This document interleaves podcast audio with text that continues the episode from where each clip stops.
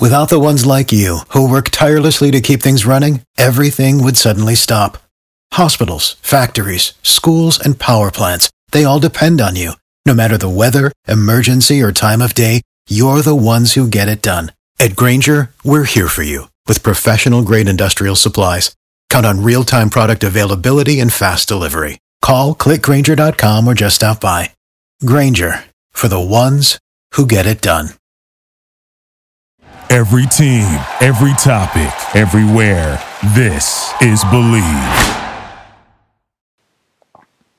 Hello, everyone. This is Scott Ray Shell, and this is the Betting Bay Area podcast here on the Believe Podcast Network, the Bay Area's number one sports podcast network, the only place with a show for every team in the Bay Area and more. We believe in our teams. Do you believe? If you enjoy the show, please subscribe and rate the show on iTunes. We're also available on your favorite directories, Spotify, Google Play, Stitcher, Luminary, and TuneIn.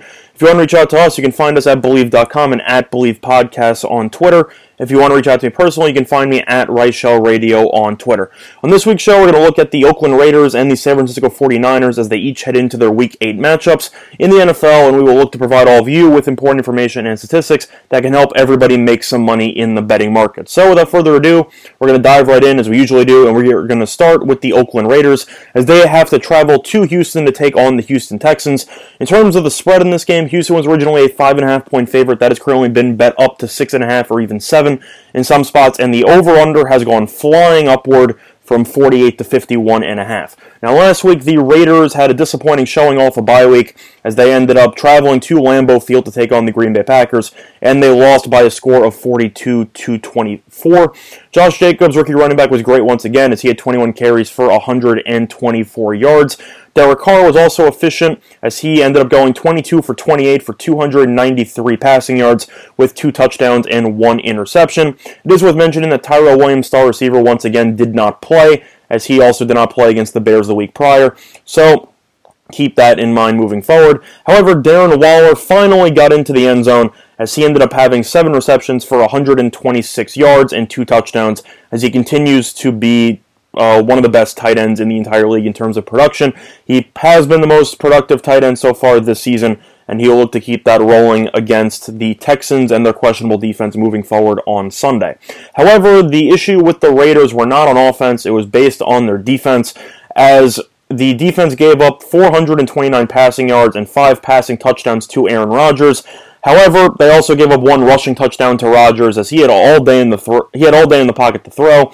Uh, the Raiders only had one sack. They forced zero turnovers, and Rodgers picked them to pieces with a bunch of third-string and fourth-string receivers, as the Raiders' defense just seemed content to send three or four the entire time, didn't really send many blitzes, and they got picked apart. It's a little bit more concerning considering the fact that the, Bear, that the uh, Raiders were off of a bye week, and they came up with that much of a dud on defense. I also forgot to mention before, turnovers were an issue for the Raiders, as a very crucial turnover happened at the end of the second quarter, as Derek Carr fumbled the ball into the back of the end zone like he did against the Cowboys a couple years ago. That not only kept the Raiders off of the board, but it also gave the Packers about two minutes or a minute and a half to work with in the first half, and Rodgers was able to score a touchdown before the end of that half, which pretty much killed all momentum for the Raiders moving forward. So Derek Carr, in addition to the interception, had one fumble, and he will look to be a little bit more careful with the ball moving forward. Now, in terms of the injury report, uh, Vontaze Burfict's still out for the year, as I said before. Tyrell Williams is actually expected to play this week, so that is definitely a huge step up in Uh, just the depth chart for the receivers, as Tyrell Williams has been a huge threat in whether it's the red zone or just a deep threat in general for the Raiders offense. So look for him to potentially draw some uh, extra attention from the Texans secondary, which could open some stuff up underneath. Uh, Josh Jacobs, the rookie running back, has not practiced all week. However, he did say that he does expect to play, so he will not practice this week, and he will most likely be able to go. I don't know how efficient he will be, but he should definitely be out there on Sunday. Uh, Trent Brown, offensive tackle, did practice this week after having a calf injury. In terms of the domestic violence issue, nobody's really talked about it, so I guess the Raiders have decided to wait until some of the facts clear up before they make a decision on that. But as of right now, Trent Brown is expected to play in this game, which is a big boost to the Raiders' offensive line. Uh, right guard Gabe Jackson was limited in practice this week with a knee injury, but he is expected to play. And center Rodney Hudson was also limited in practice this week with an ankle injury, but he is expected to play. In other news, though, the Raiders actually did make some headlines for some trades that they made during the course of the week, and cornerback Gareon Carter, for, uh, Gareon Conley, I should say, sorry about that, uh, was a first-round pick a couple of years ago, and he was actually, interestingly, traded to the Texans, which I find very fascinating because, one, that admits that the Raiders' questionable secondary as a whole, uh, I guess Conley was one of the roots of their issues, and two, they traded him to the team that they're playing against this week, which you don't really see that often. I don't know how much of an impact he will have with Houston, but it's definitely interesting as the Raiders clearly needed to step to improve on their secondary, and it appears that they have officially pulled the plug on Conley as they felt like he passed the point of no return, and they decided to simply ship him. So, uh, transitioning over to the Texans, they ended up losing as well last week on the road to the Indianapolis Colts by the score of thirty to twenty-three. Deshaun Watson had, was twenty-three of thirty-four for three hundred eight passing yards with two passing touchdowns and one and uh, sorry with one passing touchdown and two interceptions. Uh, receiver DeAndre Hopkins had nine receptions for one hundred eight yards with one touchdown, and veteran wide receiver Kenny Stills had four receptions for one hundred five receiving yards.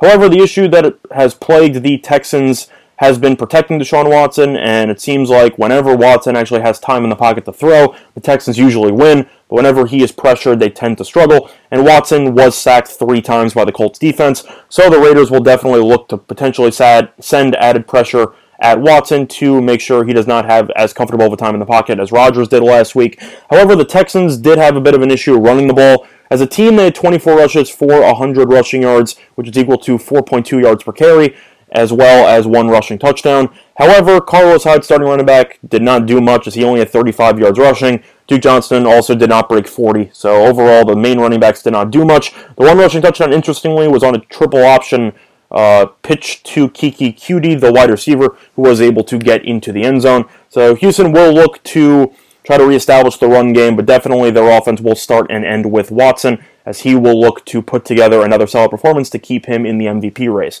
As for the Texans' defense, they struggled against the pass as well, as they allowed Jacoby Brissett to throw for three hundred twenty-six passing yards and had four passing touchdowns, and the Texans' defense only had one sack. So similarly to the Raiders, their issues on defense came from their inability to get after the quarterback, as both teams will look to improve on that moving forward in this Week eight matchup. Now, in terms of the injury report, wide receiver Will Fuller mispracticed again, and he is currently doubtful for this game. However, the Texans did do a decent job of filling in the void without him last week, as Kenny Stills took a step forward, and he had one hundred five receiving yards. Do I think it's a big deal for the Texans to lose Fuller? I think it definitely hurts, especially after Fuller had such a mammoth performance against the Falcons a couple weeks ago, so he had, does have the ability to take the top off the defense. So I think it's an end-all, be-all, no. I, I still think Hopkins will get the majority of the carry of the uh, targets in the passing game. Stills is still serviceable, and Kiki Cutie's healthy, so I think that they should be able to find a way to deal without him. Plus, Fells is a decent tight end who is a decent red zone threat as well. So the Raiders will definitely still have their hands full if Fuller is not able to go. Other than that, though, right tackle Titus Howard has still not practiced due to a partial M C L tear, so he is currently doubtful for this game. I doubt he's going to play at all. Uh, there's a potential, maybe, it's an outside chance that he will be able to play. But if he's not able to go, definitely an issue, as the Texans have struggled to protect Watson consistently with uh, without all five of their original starting linemen available. And well, it seems like when that unit is fully healthy, uh, they're arguably one of the best offenses in the entire league. Howard's definitely a solid tackle, but the Raiders' questionable pass rush so far this season could potentially cancel that out, but that remains to be seen. Now, in terms of some trends for this game, the Texans are six and one against the spread in their last seven games following an, an A T S loss, and the Texans are also five and one A T S in their last six games in Week eight, whereas the Raiders are three twelve and one A T S in their last sixteen road games versus a team with a winning home record. Based on that, the trends I'm going with, I will take the Texans to win this game by the score of thirty-four to twenty-one, which means I like the Texans minus six point five, and I do like the over fifty-one point five. The main reason why I like this play, the Raiders off a bye week came out absolutely flat, and the Texans are still in an absolute war in their division, as no team has been fully able to separate themselves from the rest of the pack. The Colts are currently in first place, so the Texans are clinging right behind in second place. And I think that based on the fact that the Texans will be able to return home, I think they should look for a more solid performance. The Raiders, I'm a little bit concerned based on just the complete ineptitude on defense in their secondary. And now they traded Gareon, uh, Gareon Conley, so I also question just the replacements and whether or not they're actually going to get worse in that secondary. They can't get after the quarterback, which is an issue. And I think Watson will find Hopkins uh, at least, I'd say, eight or nine times. I would take his player props over, as I don't think the Raiders will have an answer. I think Watson will get back on track. He should throw for at least three touchdowns in this game. Uh, it's overall, I'll wait to the Texans here, because I still think the Raiders will get theirs offensively. I still think that with Tyrell Williams expected to be back, I don't think the Texans can guard Waller. And I think that Josh Jacobs, who should be able to play, I think the Raiders will try to stay more balanced on offense, especially with some of their key members on off on the offensive line getting back to full strength. So I think the Raiders will play pretty well offensively. For that reason, my main lean on the game will be on the over fifty-one point five. I think it's completely warranted that this line has jumped roughly three point five points. I think you should see both teams get to... Uh, I think one of these teams will get to thirty. I think both teams should break at least twenty. Well, this, could this game be closer? I think it could. Texans could win by a touchdown. But I think if you are going to be looking at a game, you could be looking at thirty-one to twenty-four, give or take. I, I, I think the Texans are going to blow it open late in the game due to the Raiders. Uh, they've been a little bit careless with the ball on offense. But as a whole, I will lean to the Texans minus six point five, and I will take the over fifty-one point five as well. However, if you want more coverage on the Raiders exclusively, Believe has you covered. Check out the Believe in Raiders podcast, hosted by Brad Williamson, where he will lay out the keys to victory for the Raiders this week against the Texans. Also, if you're interested in advertising for the show, please contact Believe at Believe dot com, as I can briefly talk about anything you want, and we can, I don't know, hopefully make some money together. But other than that, though, we're going to switch gears to the forty-niners as they Uh, get to return home, and they will be taking on the Carolina Panthers. The forty-niners opened up as a six-point favorite. They're currently down to five point five. There are still some sixes available in the offshore markets, but I'd say it's mostly down to five point five. And as for the over and under, interesting line move here, as it has gone from forty-one point five upward to forty-three. The forty-niners last week ended up beating the Redskins in a very ugly game of football by the score of nine to nothing. Had nothing to do with both teams. It had to do with the fact that it was pretty much a monsoon out there. And if you did not see any of the game, just look up Nick Bosa's sack dance at the end of the game, as he ended up using the field as a slip and slide because of the fact that there was so much rain on the field. Game overall was hideous. Both teams couldn't really do anything offensively due to the weather conditions. Jimmy Garoppolo went twelve of twenty-one for one hundred fifty-one passing yards with zero touchdowns and one interception. On the other end, Tevin Coleman ended up having twenty carries for sixty-two rushing yards. The forty-niners as a whole did not really do that well running the ball, as they ended up having thirty-nine carries for one hundred thirty-seven yards, which is equal to three point five yards per carry. Not great, but a lot of that had to do with the fact that the running backs couldn't have any traction due to just the waterlogged field, and the Redskins' defensive line definitely showed up for the occasion. In terms of the receiving corps, George Kittle had three receptions for thirty-eight receiving yards. However, there was a little bit of an unsung hero with wide receiver Kendrick Bourne, who ended up having three receptions for sixty-nine yards. He had a couple of big conversions on third down, which definitely helped the forty-niners get into field goal range, as they were able to make three field goals, which was enough to get them the victory.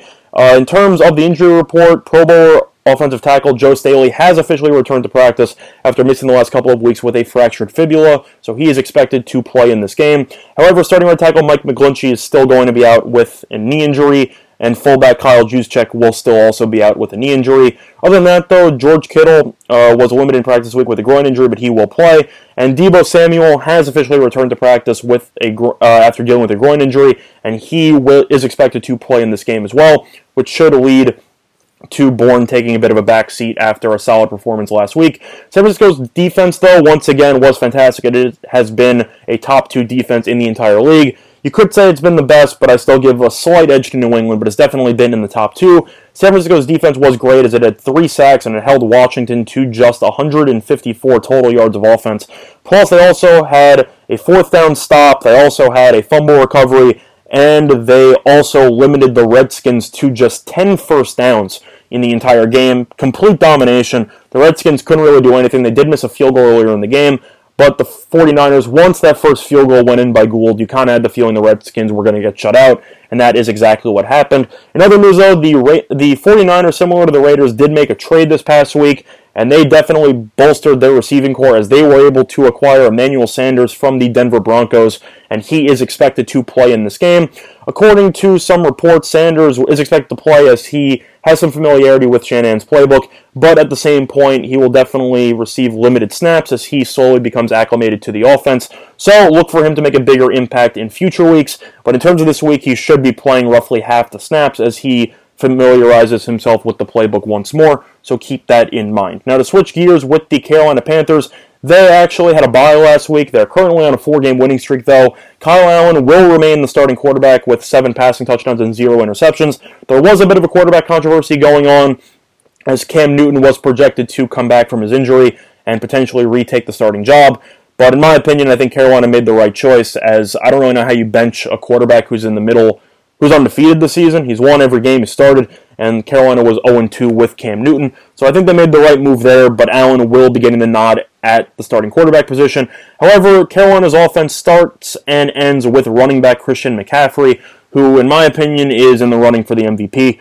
Uh, he has six hundred eighteen rushing yards and seven rushing touchdowns this season, but he's also been a huge threat in the passing game as he has three hundred five receiving yards and two receiving touchdowns. So McCaffrey is a dual threat out of the backfield. Definitely, I think, the most talented player that the 49ers will have to deal with, uh, at least game planning wise, from the skill position area uh, all season long. And McCaffrey's off a bye week, so uh, Carolina's off a bye week, so you have to wonder just how well they prepared for the 49ers stifling defense as well as their offense as a whole. However, Carolina's defense, very underrated unit. People talk about the San Francisco 49ers defense being a top three defense in the league. Carolina's got to be in the top ten, if not the top five, as Carolina's defense is currently averaging a whopping four point five sacks per game, which is the most in the N F L by a wide margin, and they will look to send serious pressure at Garoppolo on Sunday. Now, in terms of the injury report, defensive tackle Gerald McCoy uh, was dealing with a knee injury, offensive tackle Dennis D- uh, Daley, and defensive end Brian Burns, who's dealing with a wrist injury. They're all limited in practice, and they are all are expected to play. So there's definitely a boost for Carolina, who will be, uh, who, you know, because Gerald McCoy has been a very solid defensive tackle for pretty much his entire career, and Burns has done a solid job of getting after the quarterback, and he is very versatile. So that's definitely a big deal if Carolina is able to get both of them to play. In terms of some trends, the Panthers are four and oh A T S in their last four games in October. The Panthers are also four and oh A T S in their last four road games. Meanwhile, the 49ers are actually one and nine against the spread in their last ten meetings in San Francisco, and the 49ers are three and fourteen against the spread in their last seventeen meetings with the Panthers. So the Panthers have actually dominated this series, and a lot of people probably didn't know that. I definitely learned that when I was looking up some of the trends. In terms of the game itself, I will still give the nod to the 49ers to get the job done, but I think this game will be really close, and I expect this to become an absolute war on the defenses, and I think the 49ers will win this game by a score of twenty-two seventeen. I know money has come in on the over. I don't really understand it. San Francisco, I know Garoppolo has been very successful as the starting quarterback, and I believe he has a fourteen and two record as a starter, but as a whole, he has looked pretty underwhelming, and San Francisco has continued to use a run-first mentality on offense, and Carolina's defensive front definitely has the ability to stop that rushing attack and at least pressure Garoppolo on any dropbacks. At the same point, though, Carolina, I think if San Francisco's defense is able to get after Allen and is able to limit McCaffrey, to say the least, to maybe one hundred total yards, I don't really think Carolina has many playmakers outside of McCaffrey. I definitely think they, I mean, Greg Olson's a veteran. He's been pretty good. D J Moore is decent from a wide receiver perspective. But I definitely think San Francisco's defensive line will get after Allen. I think you should see a decent amount of sacks in this game. In terms of a prop total, I would take the over. But in terms of this game, I like the 49ers to win by a score of twenty-two seventeen, which means I like the Panthers plus six as well as the under forty-three. Simply put, I know Carolina's off a bye, but as a whole, the 49ers at home, they're still undefeated. Until I actually see the 49ers lose, I will keep picking them to win. But I still think that six points of a spread is completely outrageous, and I think that Carolina should be able to keep this game within single digits for the entirety of the game.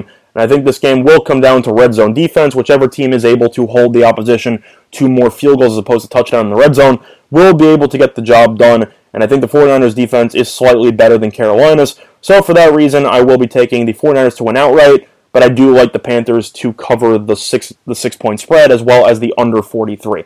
However, if you do want more coverage on the 49ers exclusively, Believe has you covered as well. Check out the Believe in 49ers podcast hosted by Rashawn Haylock alongside thirteen-year N F L veteran Eric Davis. Once again, quick reminder, if you enjoyed the show, please subscribe and rate the show on iTunes.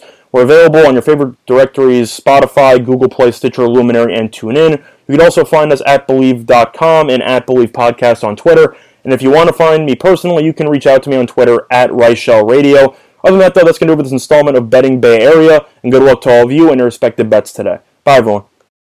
For the ones who work hard to ensure their crew can always go the extra mile, and the ones who get in early so everyone can go home on time, there's Grainger, offering professional-grade supplies backed by product experts so you can quickly and easily find what you need. Plus, you can count on access to a committed team ready to go the extra mile for you. Call, click Grainger dot com, or just stop by. Grainger, for the ones who get it done.